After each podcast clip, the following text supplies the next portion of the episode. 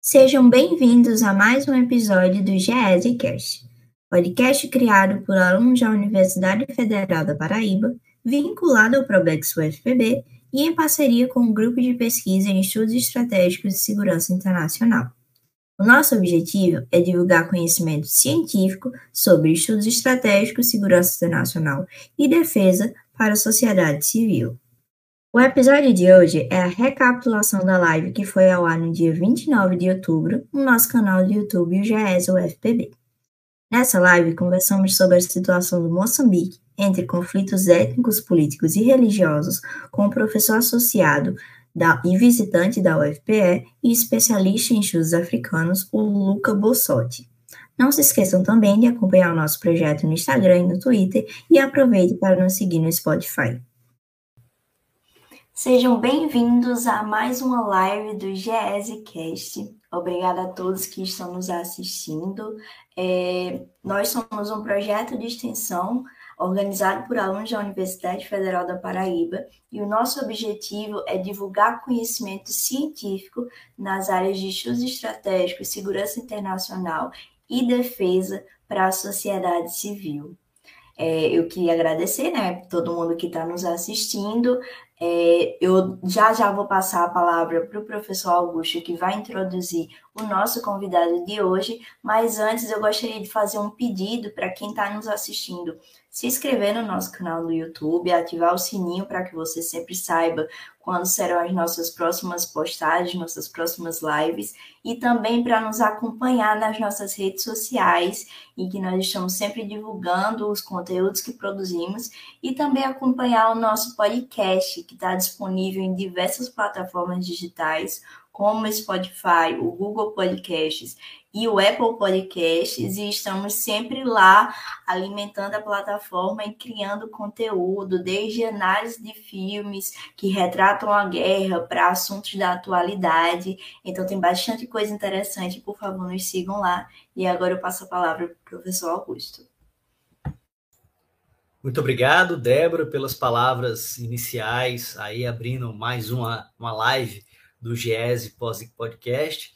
Ah, mais uma vez, eu é, agradeço imensamente a atenção de toda a nossa audiência, de todos aqueles que nos estão escutando agora, ao vivo, e também aqueles que irão, sem dúvida alguma, acompanhar essa live no momento posterior, seja aqui no YouTube mesmo, mas também é quando esta for convertida para o nosso podcast, é, seja no Deezer, seja no Spotify ou em outro agregador de podcast que você escute. Então, hoje nós teremos aí o privilégio de poder discutir uma das temáticas de grande importância no tocante à questão de segurança internacional e que, paradoxalmente, no Brasil se discute muito pouco, que é a questão da situação de segurança ah, em Moçambique, em particular na, na região do país, em Cabo Delgado, que é muito interessante no sentido de podermos acompanhar, como pessoal ligado a relações internacionais, segurança internacional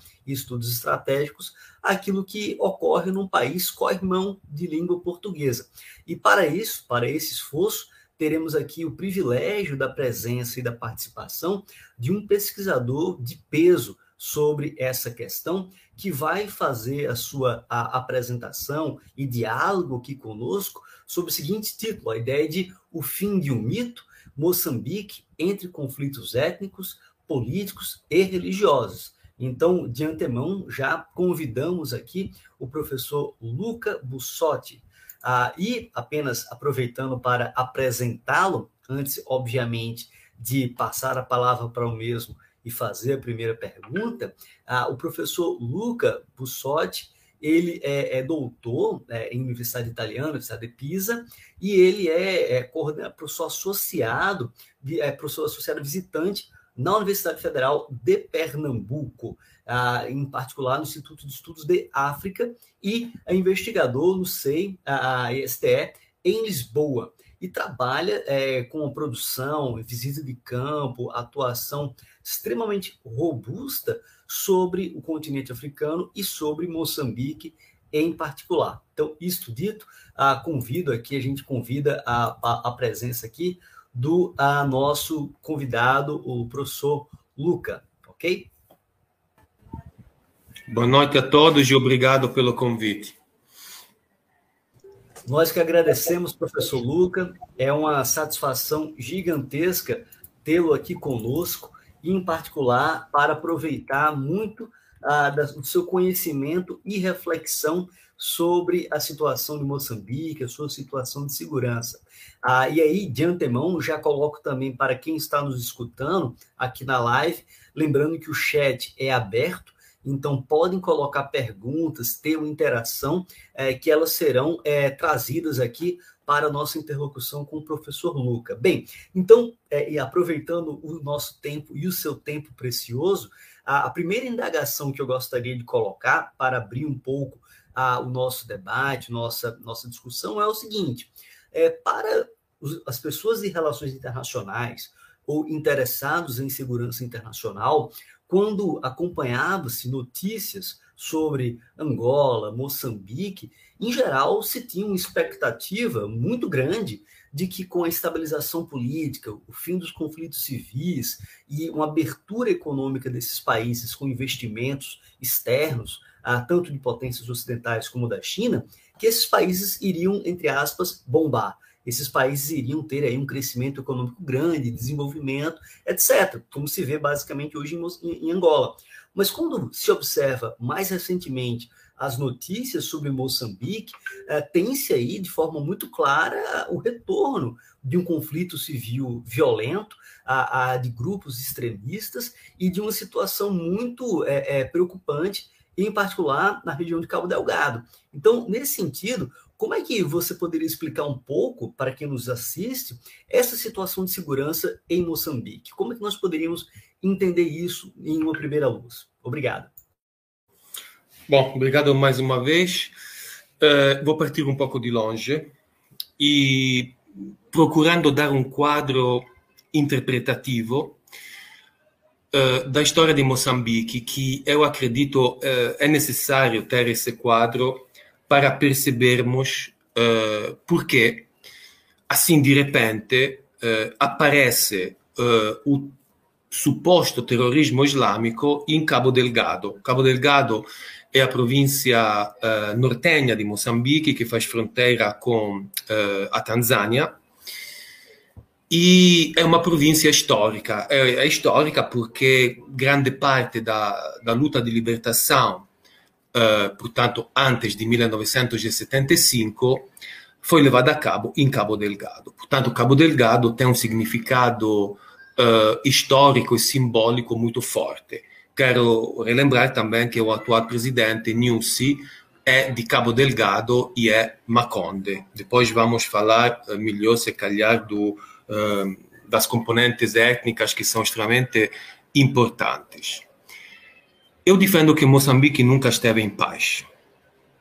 Nunca esteve em paz porque depois da, da luta de, de libertação, que culminou com a independência em 75, Logo depois se abriu a guerra dita dos 16 anos, ou seja, a guerra levada a cabo pelo governo e pela Renamo, eh, que eh, culminou com o Acordo Geral de Paz de 1992, e ali se abriu uma fase, se abriu, digamos assim, o mito. Assim, vamos explicar um bocadinho também porque esse título né, do, do, do nosso encontro o mito de um país que, graças aos mediadores internacionais, particularmente a comunidade de Sant'Egidio e o Estado italiano, uh, desenhou uma paz ideal uh, e um país que, uh, em 94, portanto, dois anos depois,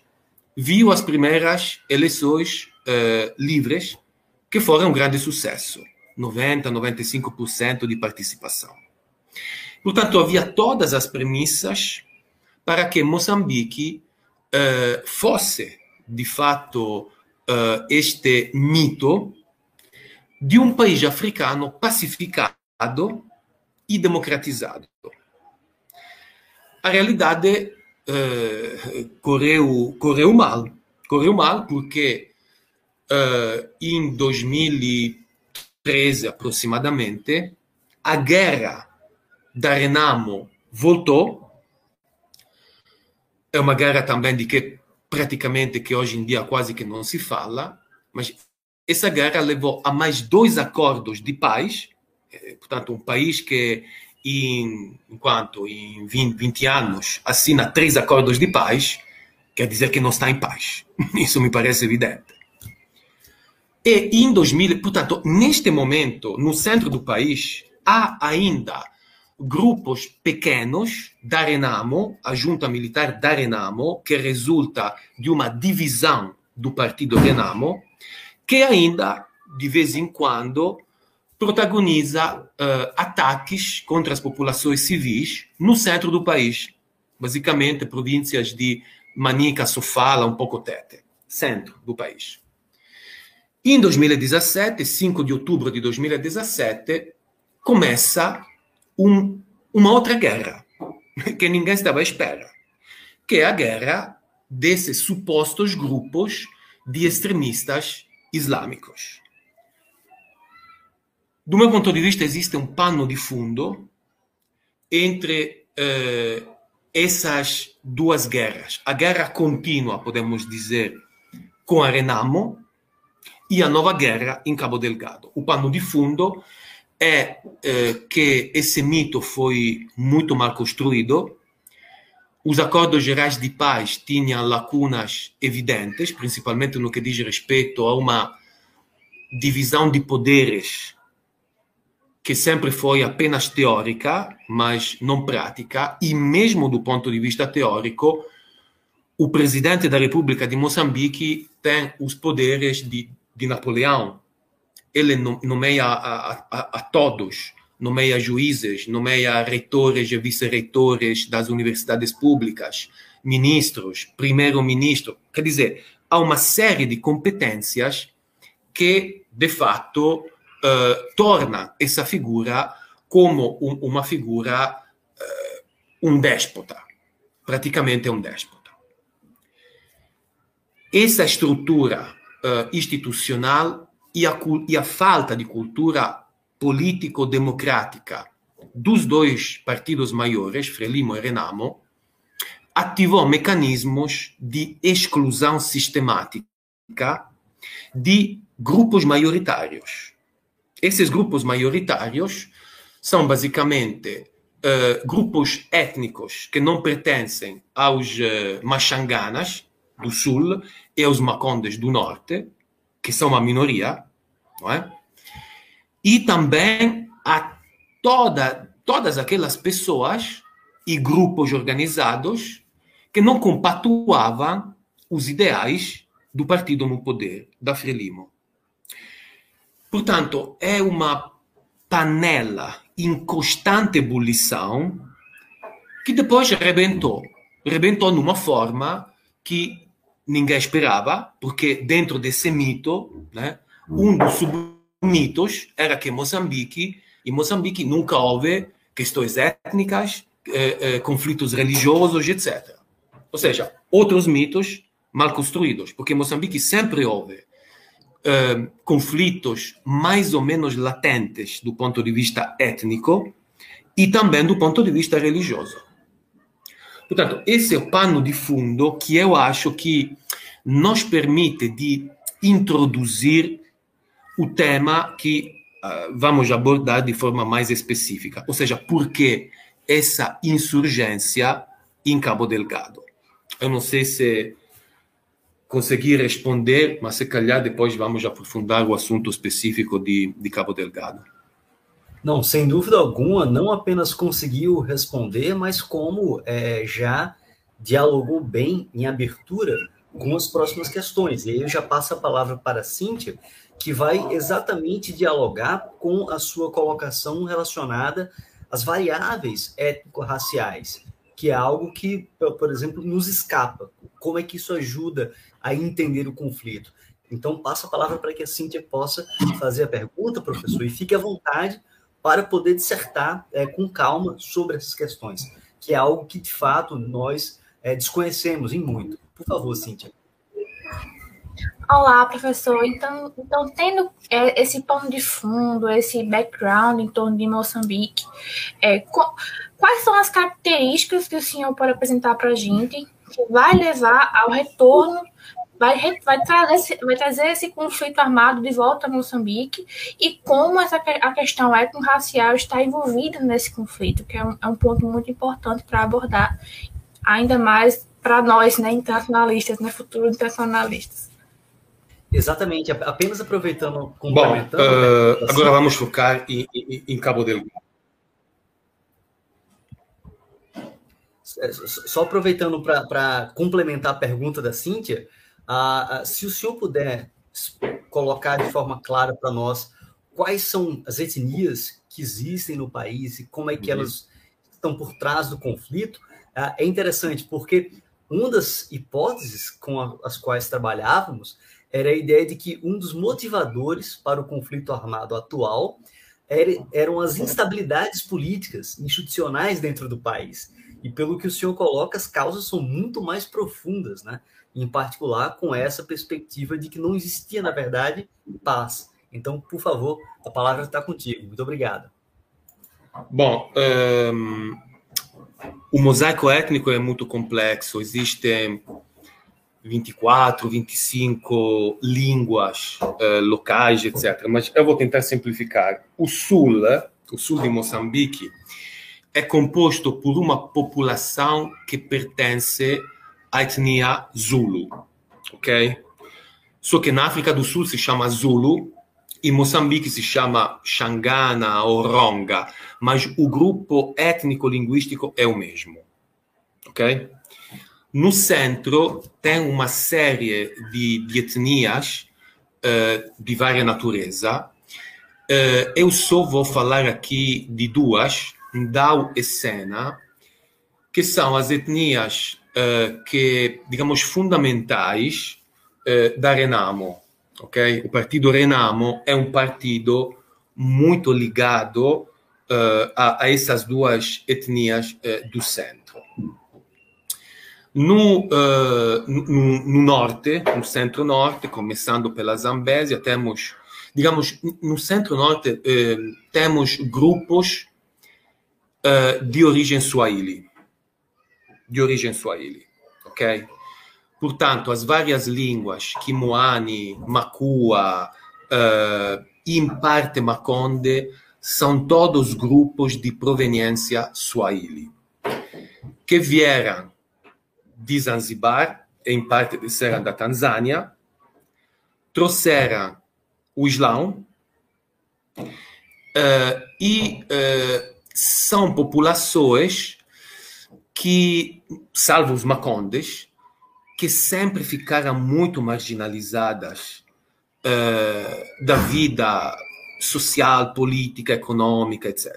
Sempre e particularmente agora focalizando mais em Cabo Delgado, Cabo Delgado, aqui também existe um mito. Eu, cada vez né, que, que, que alguém me convida a falar de Cabo Delgado, eu tenho que dizer que os Macondes, que são os guerrilheiros né, que fizeram, etc., em Cabo Delgado são uma minoria.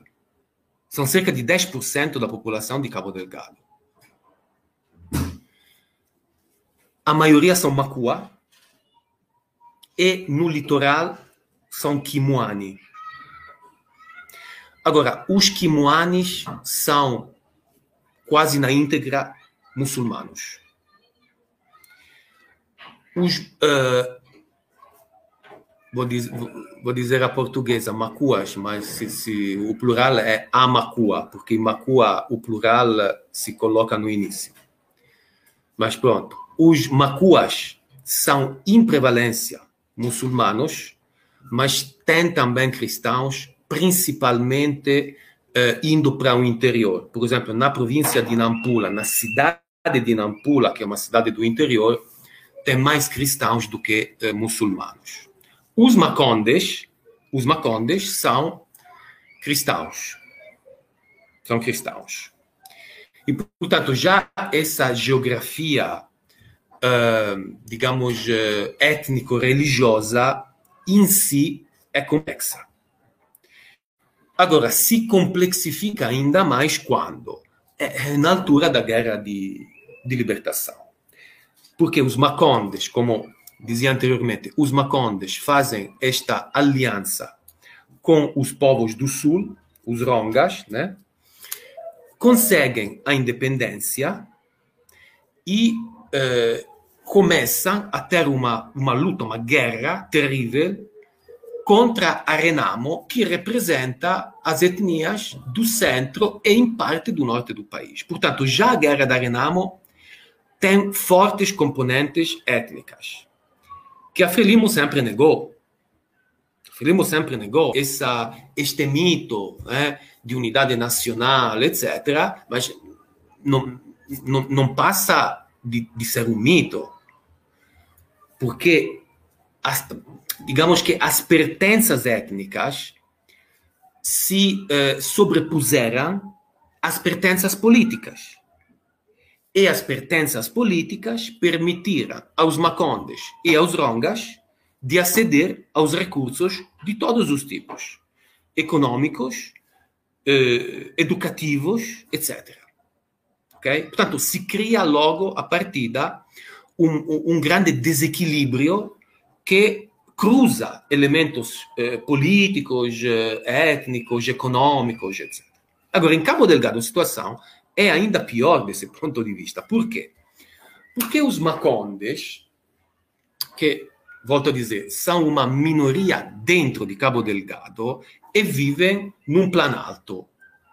Um planalto onde tem sete distritos. Esse é o território dos macondes. Ok? Agora, ao longo do tempo, e principalmente com a última governação, a atual governação de Nussi, eu uso uma expressão que uh, não só essa aliança continuou, mas houve uma macondização do Estado. Se nós formos a ver os chefes militares da intelligence, etc., são quase todos macondes. Quase todos. E não só. Os macondes do Planalto começaram a descer. A descer para onde? Por exemplo, para Montepuez. Não sei se vocês sabem, mas em Montepuez é, é, tem o, o maior jazigo do mundo de rubins. E quem é que faz a exploração? É o general Pachinuapa, que depois se fez uma joint venture com uma sociedade inglesa, que é uma conde. E quem é que estava lá? Garimpeiros. Pequenos garimpeiros informais que viviam disso.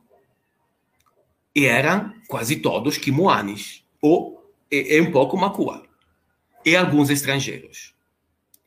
Portanto, essa descida eh, começa a criar conflitos muito grandes, de tipo mesmo econômico, que claramente se traduziram logo em conflitos étnicos, vocês Maconde estão a ocupar as nossas terras, e políticos. Você, general Pachinuapa, representa o governo de Maputo. Agora, eu não quero dizer que esta é a causa, porque é impossível determinar a causa de um fenômeno como este que eh, estamos vendo em, em Cabo Delgado. Mas certamente que são elementos que predispõem né, são fatores que predispõem a que as populações locais, que já são pobres, marginalizadas do ponto de vista político, econômico, etc., é, que é, peguem em, em alguma se agarrem, não é, em alguma ideologia e comecem uma verdadeira guerra. A ideologia mais próxima era o Islã. Agora, se me permite, eu vou falar dois minutinhos sobre o Islão de Cabo Delgado, que sempre foi um Islão sufi. Portanto, um Islão, digamos assim, pacífico. Um Islão muito pobre, em contraposição com o Islão de Maputo, que é um Islão muito rico, muito rico.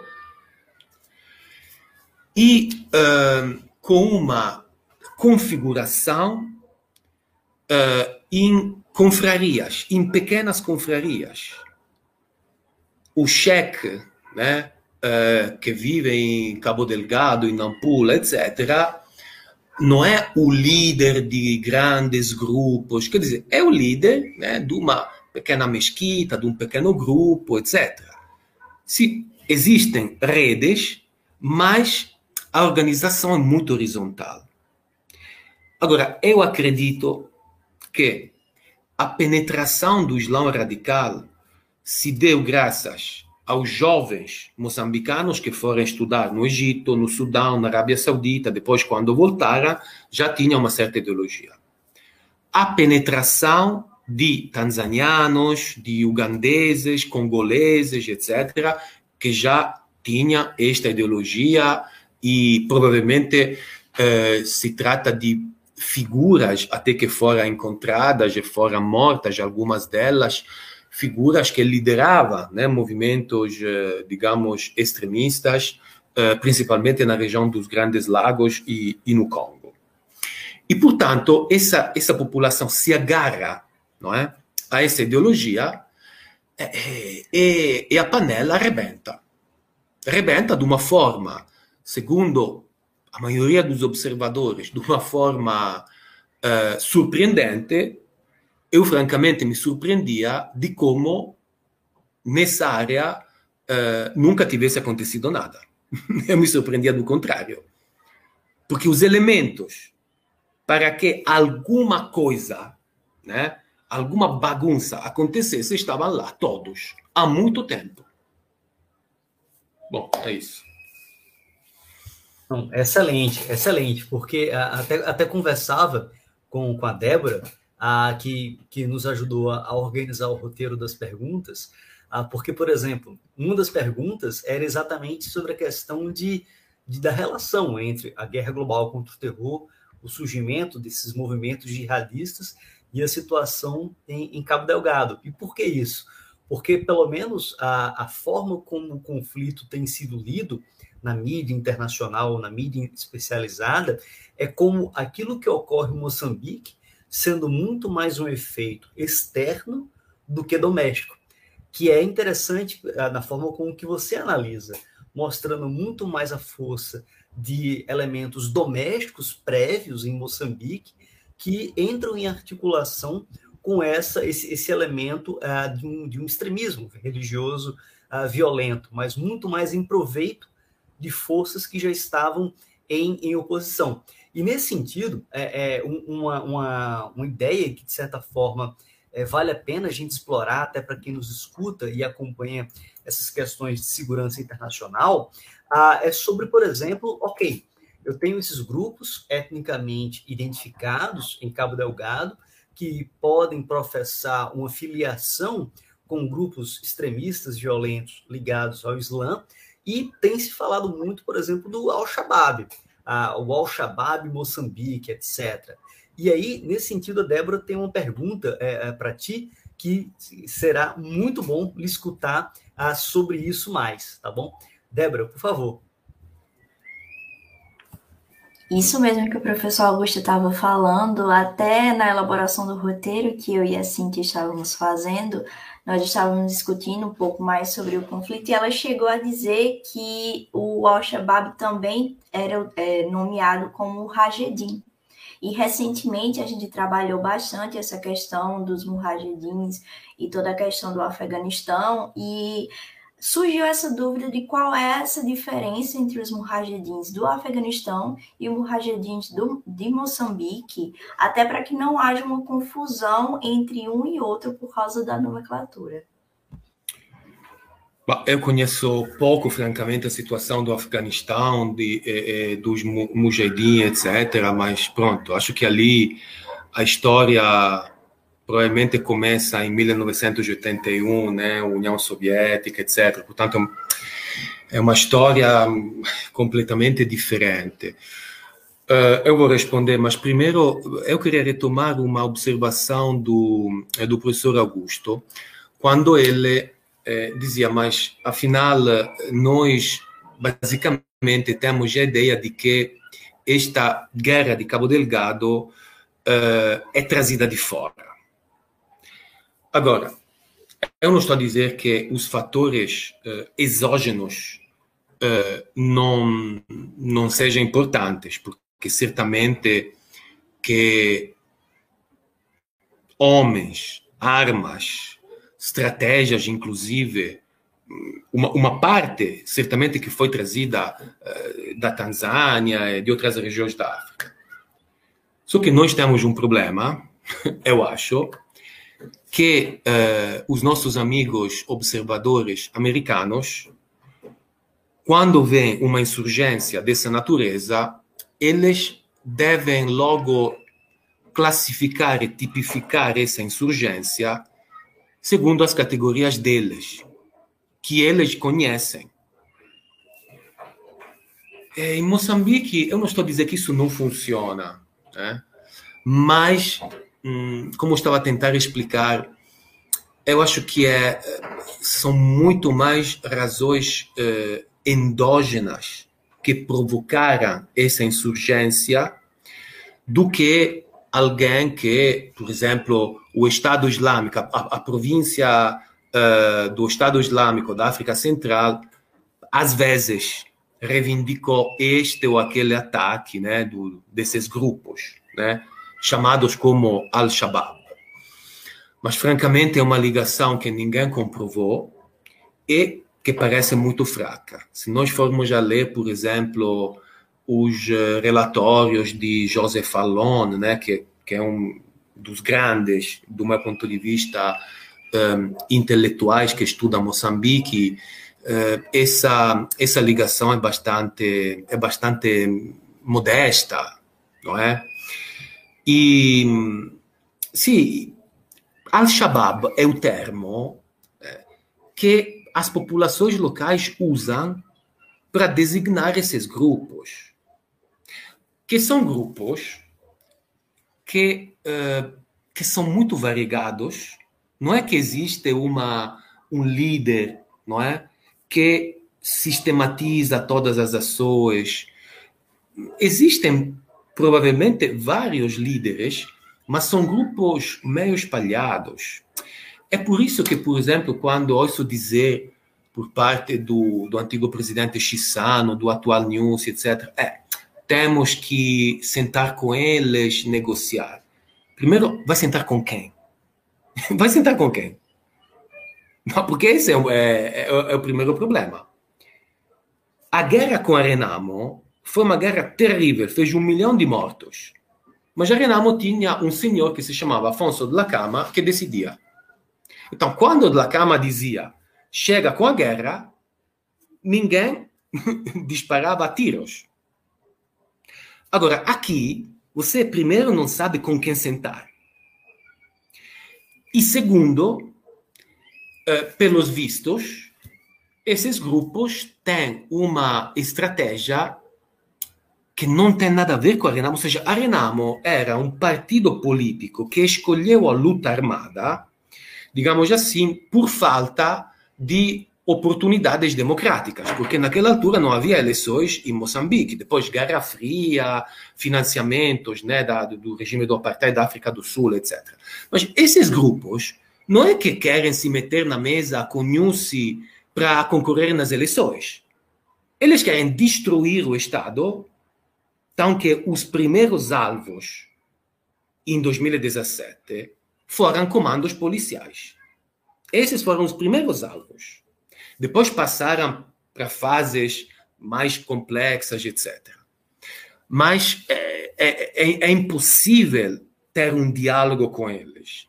E, portanto, agora, qual é a situação? É a situação agora que um pouco já melhorou, mas, por exemplo, há uns três, quatro dias atrás, houve um ataque numa aldeia perto de Nangade, onde seis pessoas foram mortas. Portanto, são grupos que, a verdade, já não, não estão na, na posse de cidades, Mocimboa da Praia, por exemplo, que ficou um ano com eles, mas eles se dispersaram e na guerra, vocês acham que podem me ensinar isso, quando tem uma guerra, existem duas modalidades para lidar com o inimigo.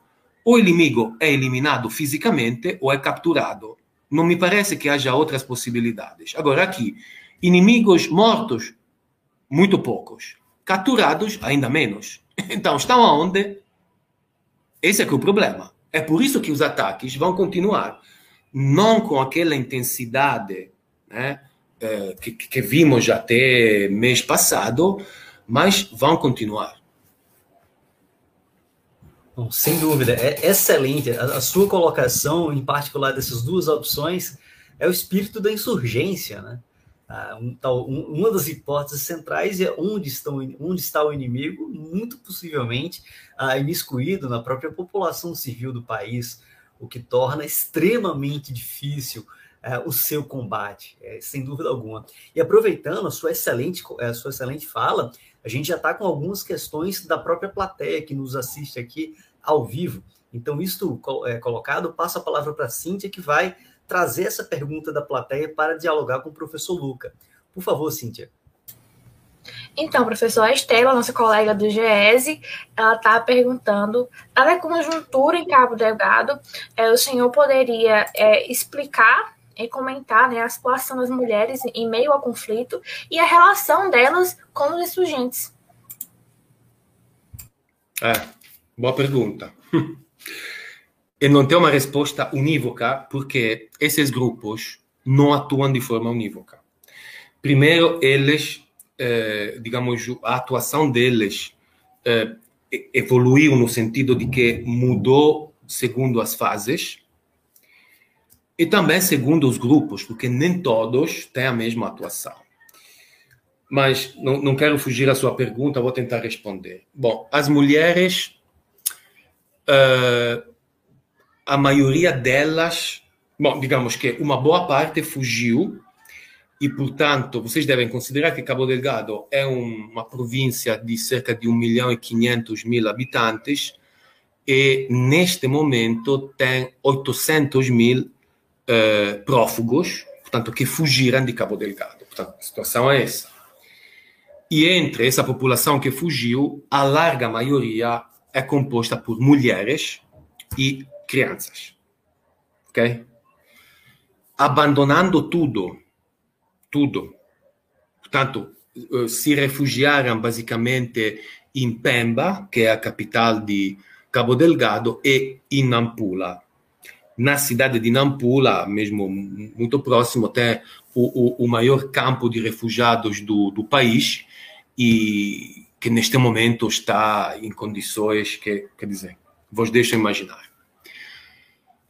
Uma parte de mulheres foi uh, pegada e serviu como uh, mulheres do, do chefe, do líder, etc, etc. Portanto, isso, isso aconteceu. Ultimamente, eh, provavelmente por causa da dificuldade né, por parte desses grupos em fazer face à avançada do exército do Ruanda, basicamente, foram mortas.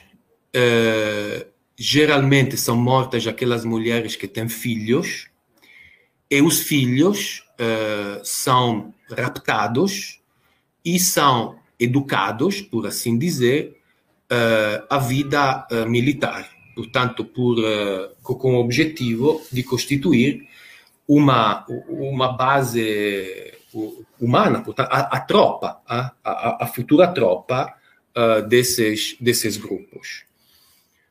Uh, prefiro evitar episódios, uh, quer dizer, a narração de episódios, uh, digamos, terríveis, mas basicamente é isso, né, que, que essas pessoas fazem com, com as mulheres. Portanto, a maioria conseguiu fugir, uma parte foi raptada e escolhida por parte do, de, desses grandes ou pequenos chefes, e ultimamente uma parte está sendo morta né, e uh, os filhos retirados para serem iniciados à, à vida militar. Portanto, basicamente é isso. Ah, perfeito. É, nesse, já que senhor falou sobre Ruanda, é, a próxima pergunta vai tentar contextualizar para o pessoal que está assistindo. Então, nessa situação em Moçambique, nós observamos alguns países presentes de maneira a atuar na, na parte humanitária e tudo mais, e um dos países é a Ruanda. Assim como também tá, é, está no local a, a missão militar da Comunidade de Desenvolvimento da África Austral, mas aí, é, focando em, no caso, focando em Ruanda, é, quais poderiam ser as implicações da atuação do, de Ruanda e Moçambique, né? É, a gente viu aí que desde julho vários soldados já estão no solo ruandês e tem é, recebido um, um, destaque muito grande frente a, frente a esses grupos terroristas. Bom, primeiro nós temos que saber o que país é Ruanda. Ruanda hoje é, é uma das principais potências africanas. Isso nós temos que saber e em termos geopolíticos a sua influência é crescente. Uh, a figura do presidente do, do Ruanda, Paul Kagame, é, é, uma figura de destaque no cenário africano não, não, estou a fazer avaliações positivas ou negativas, mas estou a dizer que é uma figura, sem dúvidas, de grande influência. Um, é muito provável que a intervenção do Ruanda tenha sido combinada com a França. Em maio, se não me engano, abril, maio, houve um encontro trilateral em Paris entre Macron, Nussi e Kagame, em que provavelmente se delineou a estratégia militar do Ruanda. O que é que tem a ver a França? A França tem a ver porque a Total, que é uma empresa francesa, está levando a cabo um enorme investimento no setor de gás, é um investimento onshore diferentemente da Exxon, Eni, etc., que, eh, cujo investimento é offshore, portanto, digamos, é um pouco mais protegido né, desses ataques, etc. E os, os uh, extremistas tinham chegado muito próximos ao campus de Afungi, que é o campus da Total. E a Total praticamente que suspendeu as operações de uh, exploração de gás que seria uma, uh, uma aposta perdida para Moçambique, porque Moçambique baseou a sua, digamos, estabilidade econômico-financeira dos próximos 20 anos uh, nas royalties né, do gás. E, portanto, uh, há um, uma série de interesses que se entrecruzam entre França, Ruanda e Moçambique. Uh, portanto, a tropa ruandesa, uh, antes da, uh, do exército da SADEC, vai a Cabo Delgado com um incidente diplomático, porque a SADEC nem tinha sido informada por parte do governo moçambicano. Portanto, esses são todos elementos que deixam imaginar que foi mesmo tipo um, um blitz, não é? Um blitz concordado com Ruanda, mas também com, com o governo francês. Ou seja, o governo moçambicano provavelmente tinha costas bem uh, sólidas, não é? E, e Ruanda, em uma semana, a, a, o exército ruandês conseguiu fazer, conseguiu fazer aquilo que o exército moçambicano não fez em um ano e meio. Ou seja, conquistou Mocimba da Praia.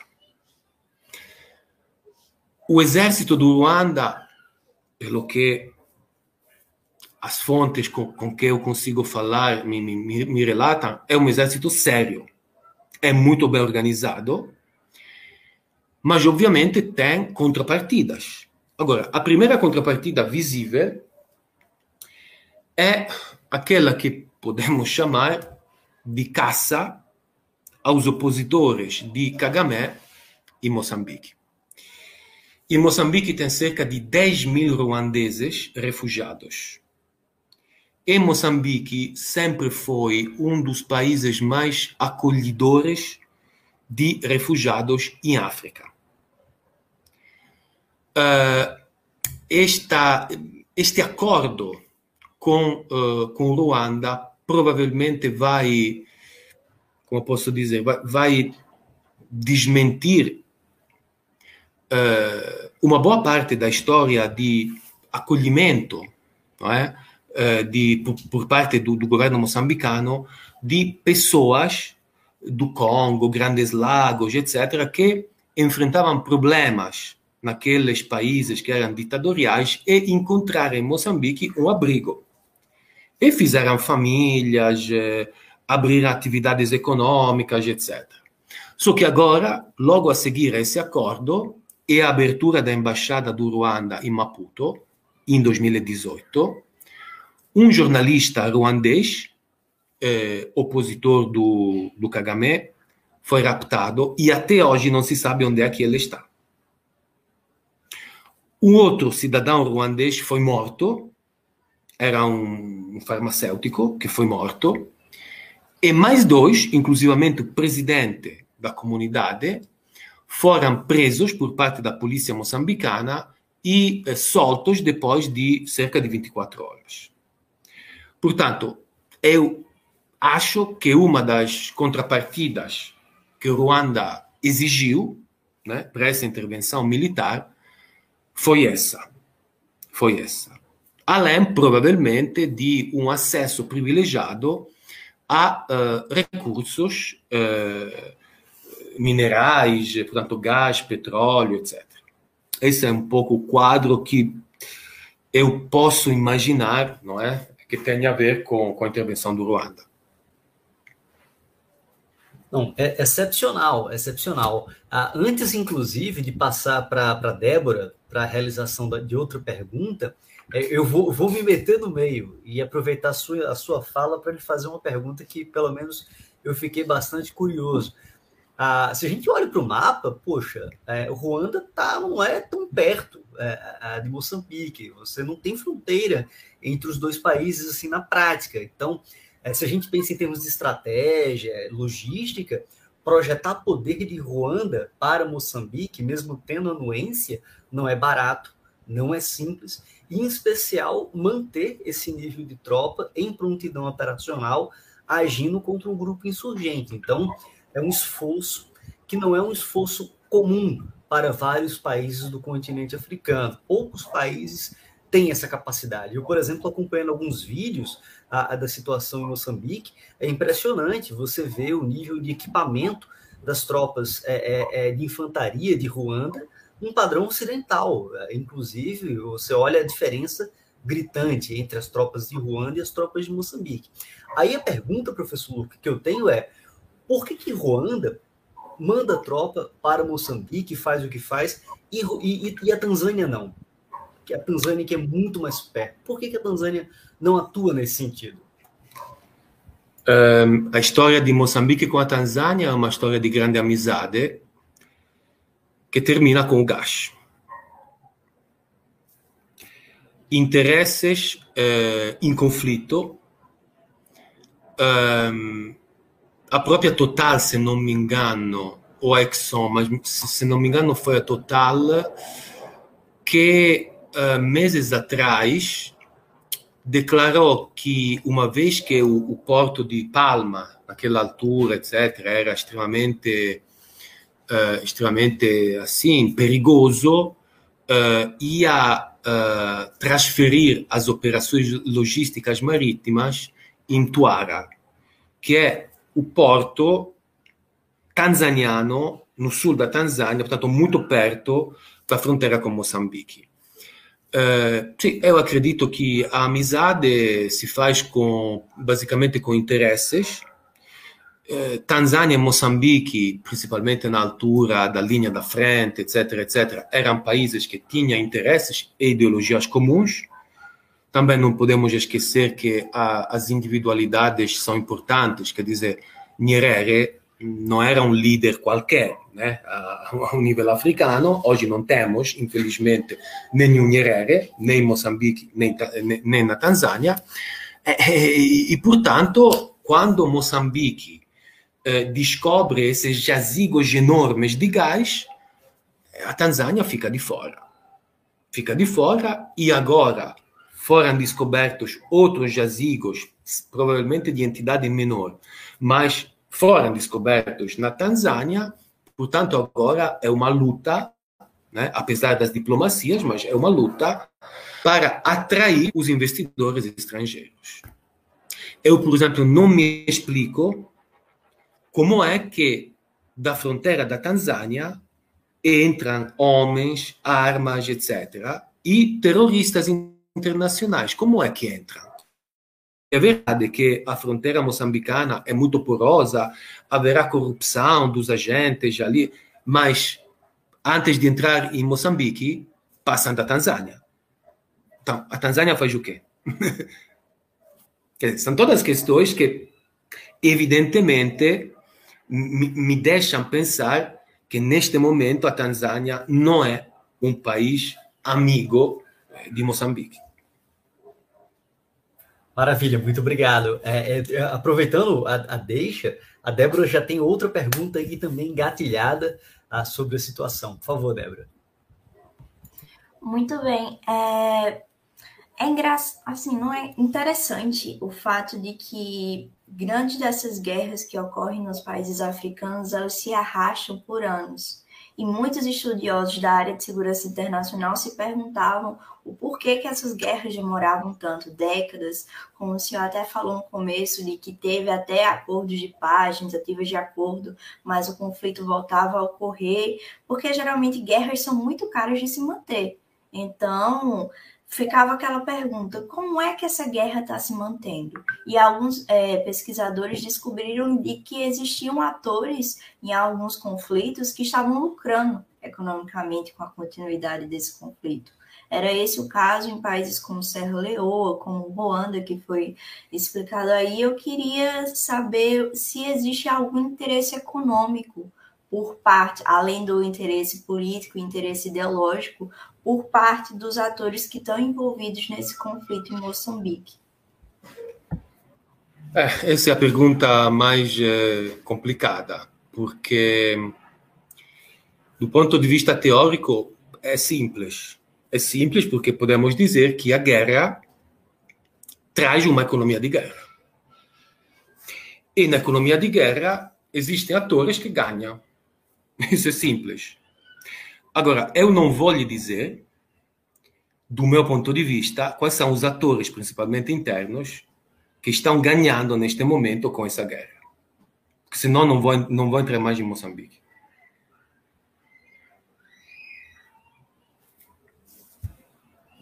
Ok, eu entendo o drama. Mas o conceito é esse: é uma economia de guerra. É uma economia de guerra, portanto, é evidente que as populações civis são as mais eh, afetadas mas há atores que vivem, e não só vivem, mas se enriquecem com essa economia de guerra.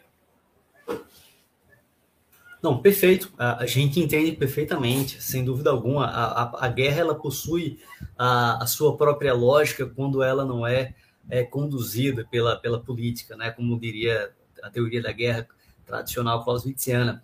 E, e aproveitando a, essa, esse ponto da, da, da, live versando sobre guerra e, e, política, a gente tem duas perguntas muito, muito instigantes da plateia. E eu pediria ao pessoal que está no backstage para colocar aí a pergunta do, do Horácio, ah, que me parece uma pergunta muito rica nesse sentido. O que, que o Horácio indaga? Ele fala que atualmente existe um grupo de países ajudando Moçambique no combate. Ah, e aí ele continua dizendo que, no entanto, mesmo para países ricos, é caro é, manter uma campanha contra forças irregulares. E nesse caso, a gente está falando aí de países ah, com economias que não são, às vezes, muito grandes, em particular países africanos e países, ah, etc. Então, ele pergunta se o senhor, professor, acredita ser possível solucionar esse problema ah, militarmente antes que o dinheiro acabe. Ou os insurgentes terão sucesso em sobreviver. Porque, conforme o senhor bem coloca, né, você tem uma dinâmica política social por trás da insurgência, causas econômicas anteriores, e, por outro lado, é, toda insurgência joga com tempo, tem um tempo ao seu favor, e às vezes o controle da população. Como é que o senhor vê essa questão? Poi, ovviamente non, não é, não é papel, pelo menos do, do, dos sociólogos, fazer previsões. Mas a minha, a minha ideia é essa do tempo. Ou seja, um, inicialmente, bom, primeiro eu quero dizer que esses países ricos todos que fazem guerra em Cabo Delgado não existem. Quem faz guerra em Cabo Delgado é Ruanda e, em parte, a tropa da SADC. Os outros países, União Europeia, França, Portugal, Estados Unidos, África do Sul, estou a falar de relações bilaterais, fazem formação. Não entram no terreno de guerra. Pelo menos até agora, não entraram no terreno de guerra. Ok? Um, o fator tempo pode, de fato, ser uh, favorável aos insurgentes. E isso por quê? Porque é evidente e é verdade que manter. O Ruanda tem uh, 2 mil homens no terreno. É uma enormidade. É uma enormidade. Ok? Portanto, isso obviamente tem grandes custos. Eu acredito que, por um lado, estes custos são pagos por parte de uma Total, por exemplo, né? que tem investimentos de bilhões de dólares. Por outro lado, é preciso ver, de fato, até quando eh, essas tropas estrangeiras estarão lá. Porque a impressão que, que eu tenho é que os, os insurgentes, neste momento, foram de fato dispersados, mas ainda continuam ativos, estejam à espera de que os ruandeses deixem Moçambique para voltar com uma força maior. Esse é o cenário militar. Agora, é evidente que um, um, uma solução militar uh, que eu acredito necessária, porque uh, bom, não sei, eu não acredito com o diálogo, ao diálogo com, com, com, com, com essas pessoas. Mas é evidente que não é suficiente. Ou seja, é toda a forma de governação de que já falamos anteriormente que deveria mudar portanto, mais inclusiva, e não só em termos de uh, criação de emprego, não é só isso. É claro que a parte econômica dos empregos é importante, mas ali, principalmente entre os Kimuanis e, e, e os Macuas, se formaram identidades alternativas à identidade nacional moçambicana, etc. E, portanto, como posso dizer, despir esses grupos dessas identidades é muito difícil. Bom, é isso. Não tenho não, mais nada para acrescentar, não, porque não, não posso fazer previsões. Não, tranquilo, tranquilo. Ah, eu, eu, eu, sou graduado em ciências sociais a, a, e, a, e a gente aprende isso como algo muito importante apesar de na ciência política ter uma ligação forte com a economia e o desejo das previsões ser muito grande. Mas, a, a, é, é, é, é, obviamente, o público que nos assiste sempre fica na, na expectativa de entender e, e, o que pode acontecer. Então, nesse sentido, e aí dialogando com tua resposta, professor Luca, a gente tem a pergunta do, do Sandro Teixeira que é professor na SM aqui no Brasil, no Rio de Janeiro, e ele pergunta o seguinte, né? O Estado moçambicano ele é capaz de resistir e suplantar a insurgência? Ou após a chegada de forças estrangeiras, como o senhor coloca, de Ruanda, ah, ou é, é, é ele, vai, ele vai ficar dependente dessas forças? Pelo, pelo que o senhor acompanha, é, existe algum aprendizado das forças militares de Moçambique, ou elas estão completamente dependentes de Ruanda no combate à insurgência. Como é que o senhor avalia essa situação? Existe. Esse aprendizado existe. Uh, mas nós temos que considerar outro, outro, fator, além do fator econômico. Bom, a, a, minha resposta é que se Moçambique estivesse sozinho no terreno, uh, essa guerra não estaria onde está agora. Ou seja, os insurgentes ainda teriam o controle de Mocimba da Praia, de, de várias outras áreas, etc. Essa, é, essa é a primeira questão. A segunda questão, nós temos que perceber quem são os soldados moçambicanos que vão no terreno. São jovens que não se identificam com essa guerra, que interpretam essa guerra como a guerra dos ricos, não é? dos macondes, etc. E essa gente vem quase toda do, do sul do país, não é? Eu conheço muitos que já foram para lá, etc. Portanto, mesmo esse processo de falta de, de identificação com a causa é um elemento muito importante, além das questões técnicas, que são também relevantes, o equipamento, a formação. Mas se um, militar não se identifica com a causa pela qual combate, é, tudo fica muito complicado. Nós assistimos continuamente a fugas de militares moçambicanos, antes da chegada do, do, dos militares estrangeiros, no momento em que os, os insurgentes eh, tentavam penetrar numa cidade ou numa aldeia, eles fugiam. Agora, o que é que significa isso? Significa que eles não estão interessados. E esse é um elemento, é um fator decisivo, eu acho a psicologia, não é, eh, do, do, da tropa é um fator que, bom, vocês sabem melhor do que eu, que determinou em parte a, a Primeira Guerra Mundial, o êxito da Segunda, etc. Não, sem dúvida, é um, é um fator crucial e, e, é muito interessante, porque, por exemplo, a, a gente acompanhou há, há um tempo atrás a questão da, da, da crise no Afeganistão, a tomada do Talibã. E um, uma das causas que uh, os analistas apontaram para por que, que as forças do, de segurança do Afeganistão é, ruíram era o fato de que muitas vezes os soldados que, que estavam alocados em alguma parte do território, eles não eram dali. Então você não tinha uma identificação a, a, com o que você o que você está defendendo e quem você está defendendo, né? Ah, e aí, por exemplo, olhando para Moçambique, e eu confesso, eu não conheço muito bem como funciona a estrutura das Forças Armadas em Moçambique, mas pelo menos eu, eu estimava que as tropas moçambicanas em Cabo Delgado eram, eram recrutadas através de um sistema de conscrição a voluntária, etc., a, perdão, obrigatória, é, de pessoas que moravam lá.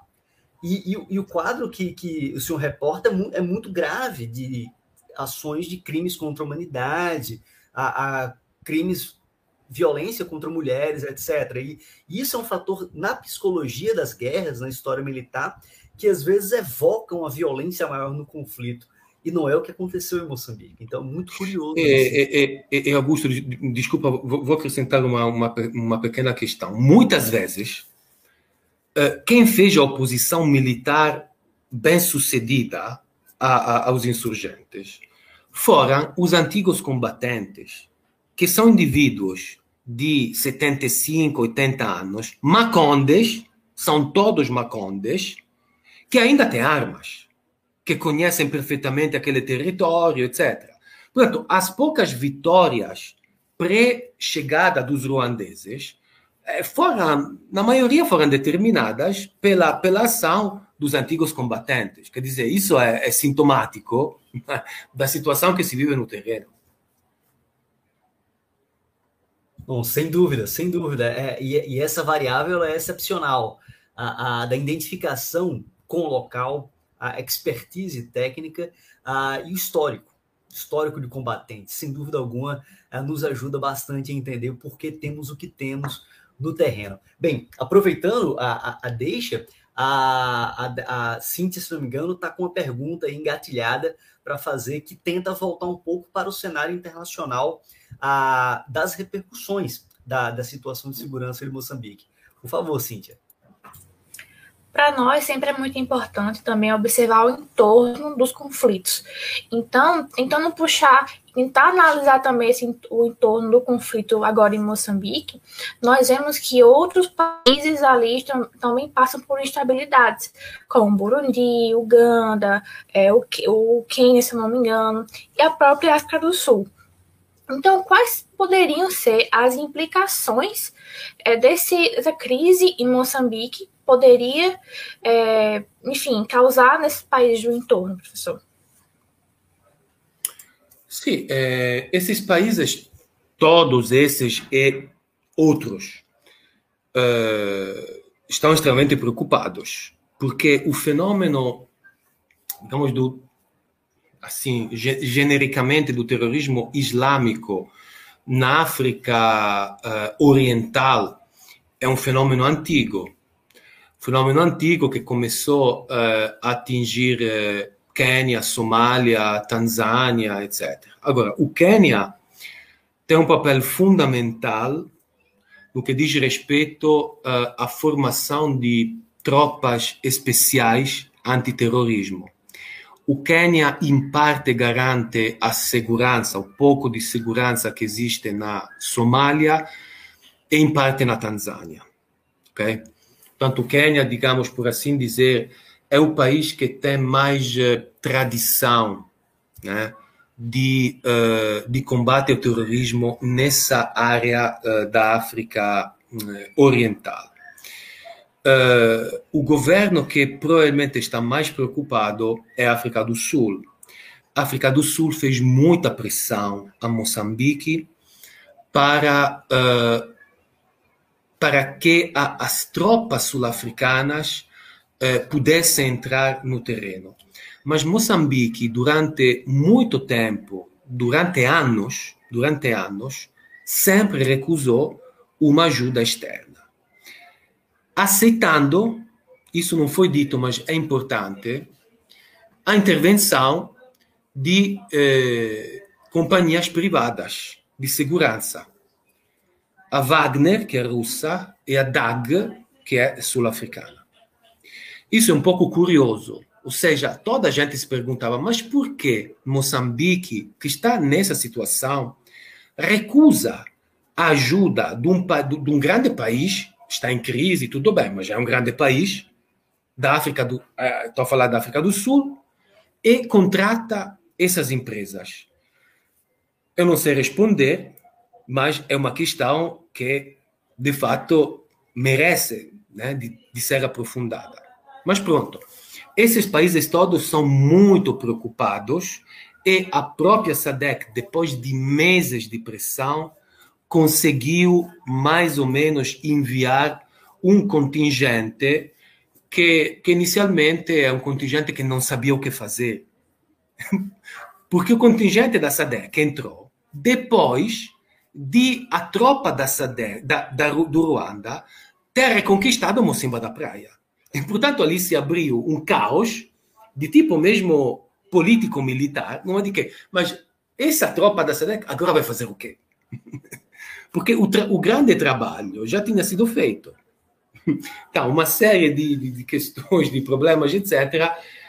Mas até hoje, eu, é, é, eu espero que vocês entendam isso, até hoje tem pontos muito obscuros que têm a ver com essa guerra e com as opções do governo moçambicano. Não, é excelente, é excelente. Inclusive, é, é, professor Luca, a gente até pede para o pessoal do back, backstage colocar a pergunta do público, da Rafaela, que o senhor leu a mente dela. A, a, porque a pergunta foi exatamente sobre essa questão né, de, de como é que o governo de Moçambique é, é, dialogava, né, tratava com essas tropas mercenárias aí. E, e uma característica que, que é muito clássica, né, quando a gente pensa em termos de companhias militares privadas de segurança é a África do Sul, em virtude de que eles têm das companhias militares privadas as mais antigas e muito boas, talvez de sucesso antes que as companhias russas fizessem sucesso na própria literatura. E a questão era, onde é que estão os sul-africanos? Ah, que mesmo no contexto pós-apartheid, tinham, tinham das forças armadas a, a, com alta capacidade operacional no terreno, no país, etc. E é interessante é, observar é, essa dimensão política né, do governo moçambicano não aceitando ajuda a, a, ou intervenção em seu território por parte a, de, de, de, de, da África do Sul. Quando que, se a gente olha para a geografia, a aceitar a presença de tropas de Ruanda, não fazendo fronteira com ela, tem um peso, um peso menor, de certa forma para além, obviamente, das questões que o senhor bem coloca, ah, relacionada ao destramento, participação da França, potencialmente, a, a, em apoio a esta grande operação. Então, é, é um cenário muito interessante. O fato, por exemplo, que o senhor traz, e aí, para quem nos está escutando, as, as tropas da SADEC, ah, em, em, relações internacionais, a gente trabalha com a parte de integração regional, cooperação regional, mas algumas pessoas acabam não conhecendo. Se o senhor puder falar um pouquinho o que é a SADEC, etc., e por que, que ela tem tropas e como é que ela age, a gente iria agradecer bastante.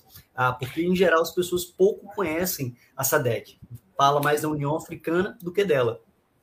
Sim, a SADEC propriamente não tem, não tem tropas, mas a SADEC reuniu tropas de, dos países que se disponibilizaram a enviar um contingente para Moçambique. A SADEC é, digamos, já entidade subregional da África Austral uh, que, uh, digamos, surgiu uh, através, logo depois da iniciativa dos estados da, da linha da frente, que combatiam o apartheid da África do Sul, e depois, em 94, quando uh, Mandela subiu o poder, portanto, quando terminou uh, o, o, apartheid na África do Sul, a SADC se tornou, digamos, uma, uma instituição de, de todos os países da área, liderada, de fato, pela, pela, pela África do Sul. A SADC, como todas as instituições subregionais africanas e não, eu diria, né? é, quer dizer, não tem muita força. Né? Dentro da África, é, é a organização regional provavelmente melhor organizada. Mas, diante de situações de crises, é, tem, quer dizer, tem que mediar com interesses contrapostos. É isso que aconteceu com Moçambique. É isso que está acontecendo agora em Eswatini, ou seja, a antiga Swaziland, não sei se vocês sabem, é um país de 2 milhões de habitantes que está na, na fronteira entre Moçambique e África do Sul e desde julho está atravessando um caos terrível porque o rei Nsuati III, que é um monarca absoluto, não quer fazer nenhuma concessão democrática a, a, aos cidadãos. E a SADEC está ali que não sabe o que fazer, não toma uma, uma posição clara. É isso por quê? É porque parece como não, mas em Swatini tem interesses fortes americanos, da África do Sul, do Botsuana, etc. Portanto, é, é, é isso mais ou menos.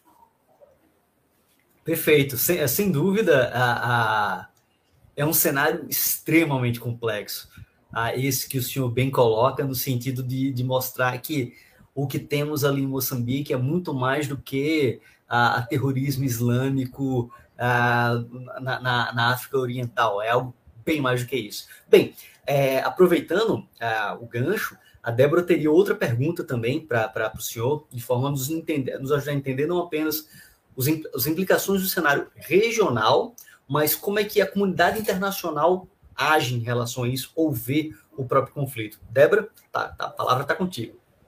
Exatamente. É, cada vez é mais difícil, né? A gente ter um conflito que se atenha só àquela área ou àquela região.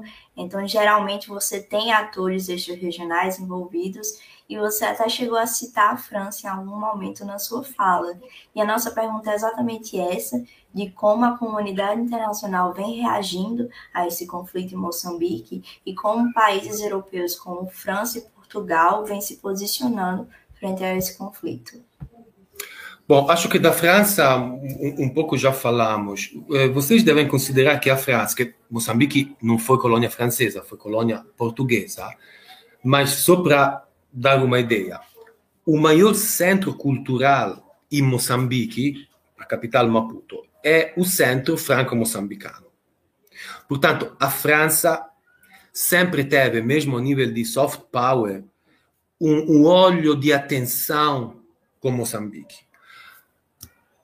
É evidente que agora, com esse enorme investimento da Total, a França tem um, um interesse eh, direto, inclusivamente eh, há, pouco tempo a, Société General abriu uma, duas sucursais, que é o banco, um dos principais bancos franceses, duas sucursais, uma em Maputo e, e outra na Beira. Portanto, a França está em peso em, em, em Moçambique. E é por isso que eu tentei fazer essa ligação França, Ruanda, Moçambique, porque é lógica, faz sentido, etc. Agora, Portugal, Portugal tentou, tentou em todas as maneiras, inclusivamente o primeiro deputado europeu que levantou no Parlamento Europeu a questão de Cabo Delgado foi um português e houve várias tentativas por parte de Portugal de uma intervenção direta. Mas Moçambique sempre recusou e uh, Portugal tem um adido militar em, em, Maputo, não é? Mas uh, Moçambique só aceitou que Portugal fizesse formação. Portanto, que não entrasse diretamente no conflito. Aqui, obviamente, todas as questões estão abertas, porque eh, Portugal eh, não, porque Ruanda sim, porque o eh, Dag Wagner sim, são todas questões abertas. Que, que, que, bom, eu coloco como, como questões, mas a situação é essa. E, e, depois temos que considerar que um, todas as grandes potências mundiais têm interesses bilionários em Moçambique. Estados Unidos, Exxon. Anadarko primeiro, agora Exxon. A Itália com Eni. Uh, a França com a Total. A China que comprou uma parte das ações da Eni. Portanto, estamos a falar de gás offshore. Brasil com carvão. Portanto, todas as potências uh, uh, internacionais têm interesses grandes em Moçambique. É, essa sua última frase, ela é o, é o, é o gancho que eu queria. Especialmente se a gente, é, quem está tá nos escutando aqui, uh, vai lembrar Moçambique, na, na costa oriental do continente africano, ali se projetando para, para o Índico, é um posicionamento privilegiado em termos geopolíticos, geoestratégico, não apenas para o continente africano, mas também para quem, quem queira se projetar para o Índico.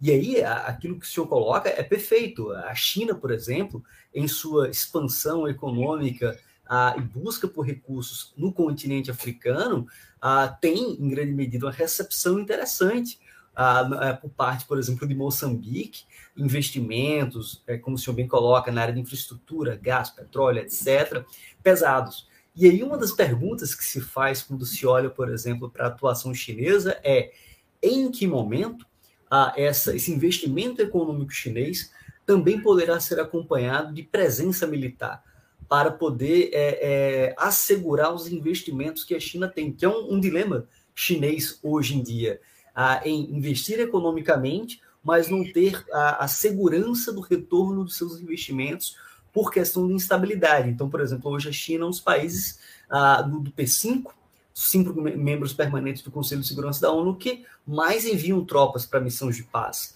e várias das quais no continente africano, pelo menos visando o continente africano, inclusive ali naquela região a, a, a do Djibouti, com a sua base ali na região da África Oriental.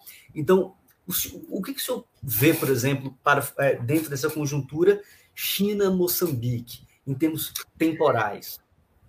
Bom, um, eu francamente, de envio de tropas por parte da China, nunca se falou até agora. Pelo menos, não sei se nos bastidores, mas digamos, no debate público, mas mesmo falando com colegas dessa área de segurança, francamente, essa questão nunca se colocou.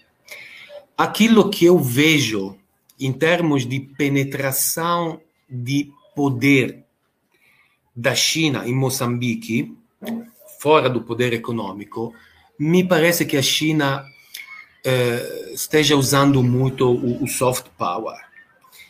Uh, a Universidade Eduardo Mondlane, que é, é, a primeira universidade moçambicana, a primeira no sentido de mais antiga, é a, é, é a melhor colocada no ranking uh, internacional. Se você entrar hoje no campus da, da Universidade Eduardo Mondlane, você não sabe se, se está na China ou se está em Moçambique. Você não sabe. É tudo chinês, escritas inclusivamente em chinês. Tem não sei quantos alunos que cursam mandarim. Uh, na Baixa tem um, um centro uh, China-Moçambique extremamente ativo, onde fazem Wushu, fazem outras atividades, tem uma escola de chinês. Ou seja, me parece que, por enquanto, a China esteja usando muito mais o soft power do que o, o, o hard power. Essa é a minha impressão. Mas não é que tenha notícias, informações de primeira mão desse ponto de vista. Não, excelente, perfeito, perfeito. A, a pergunta era muito, era muito mais exploratória mesmo, já que o senhor acompanha é, é, com o público e pesquisadores de Moçambique, que sem dúvida alguma acompanham a situação com um grau de, de atenção a, a muito maior, às vezes, do que o nosso mesmo aqui. Bem, é, bem isto posto, é, é, a gente já vai quase uma hora e vinte de, de, de, live, aproveitando e muito essa, essa, o conhecimento e o debate relacionado à situação de segurança em Cabo Delgado. E aí, a gente já se encaminhando para o final, eu é, é, indagaria a, a, a ti, professor Luca, palavras finais. É, quais seriam considerações finais, uma reflexão final que o senhor gostaria de fazer sobre o que a gente tenta, está conversando aqui agora, sobre a situação de segurança em Cabo Delgado, Moçambique, as suas implicações. E, por favor, fique mais do que à vontade. Sim, obrigado mais uma vez e aproveito também para me despedir de, de vocês, né, do, do, do público, etc. Um, só uma, uma sugestão, né, por assim dizer, ou seja, procurem sempre ter um, um, um nível de, de leitura, de, de, interpretação, que não, que, que não venha necessariamente dos grandes paradigmas né, que, que nós já temos. Estou a dar o exemplo do, dos americanos que interpretam tudo, ou é Al-Qaeda, ou é Estado Islâmico, mas não é necessariamente isso. Portanto, é evidente que esse exercício é, precisa de, de, muito trabalho, precisa de muita presença física de investigadores em loco. Isso é, é claro. Mas também não podemos ficar constantemente é, dentro de paradigmas que simplificam demais uma realidade que espero que agora esteja bastante claro que é extremamente complexa. Portanto, essa é a, é a, sugestão que, que eu faço e, mais uma vez, agradeço pelo, pelo convite. Foi, foi um prazer dialogar com, com vocês sobre, sobre questões que raras vezes né, me acontece de, de aprofundar assim, dessa forma. Nós é que agradecemos e muito, professor Luca. É, comentava com, com o pessoal aqui no chat de que ah, esta não, não foi uma live, foi uma aula a, que todos nós tivemos, a, a, apesar de estarmos próximos do continente africano, é, aqui é, estamos falando aqui em João Pessoa, que é o ponto mais oriental do hemisfério americano, apesar da nossa proximidade, nós estamos muito distantes em termos de acompanhar, de ter relações e de conhecer mais os nossos co-irmãos, como Angola, Moçambique e demais países falantes da língua portuguesa no continente africano. Então, um momento como esse nos é muito importante, em particular para o público de ciências sociais, relações internacionais, no sentido de ver ah, uma realidade importante que nos diz respeito e que é, se faz relevante compreender em sua complexidade. Então, a sua fala foi extremamente feliz, ao meu ver, porque nos permitiu ver um conjunto de fatores sociológicos e históricos que nos apoiam na compreensão da nossa pergunta, o conflito armado, a crise de segurança. Então, isso nos permite ver com muito maior profundidade. E, obviamente, somos muito gratos ao professor Luca Bussotti, que está como professor é, é, visitante na Universidade Federal de Pernambuco, e agradecemos mais uma vez por sua participação, pelo seu tempo, calma, etc. Então, muitíssimo obrigado. Então, ah, antes de finalizar por completo, passo a palavra para a nossa Débora Guedes, para que ela possa fazer o encerramento do evento. Muito obrigado. Bom, em nome de toda a equipe discente que está envolvida nesse projeto, eu gostaria de dizer meu, meu obrigado pela participação, realmente é enriquecedor e nós procuramos muito dentro do projeto lançar luz para o nosso público para conflitos e áreas que não necessariamente são tratadas pela mídia e pelos pesquisadores em si. Eu pesquiso América Latina e eu sei o drama de você pesquisar conflitos que são latentes, que são é, importantes de serem entendidos, mas que não têm a atenção devida é, pelo público. Então, é, foi muito interessante, a gente aprendeu muito. Muito obrigado. E eu queria fazer de novo o pedido para quem não se inscreveu no nosso canal, que se inscreva. Obrigado a todo mundo que ficou até aqui, que nos acompanha, que nos acompanhou na live de hoje. Também nos sigam no nosso podcast. Esse, essa live vai ser disponibilizada alguns meses mais para frente no podcast também, então no nosso TBT e muito obrigada a todos e até a próxima.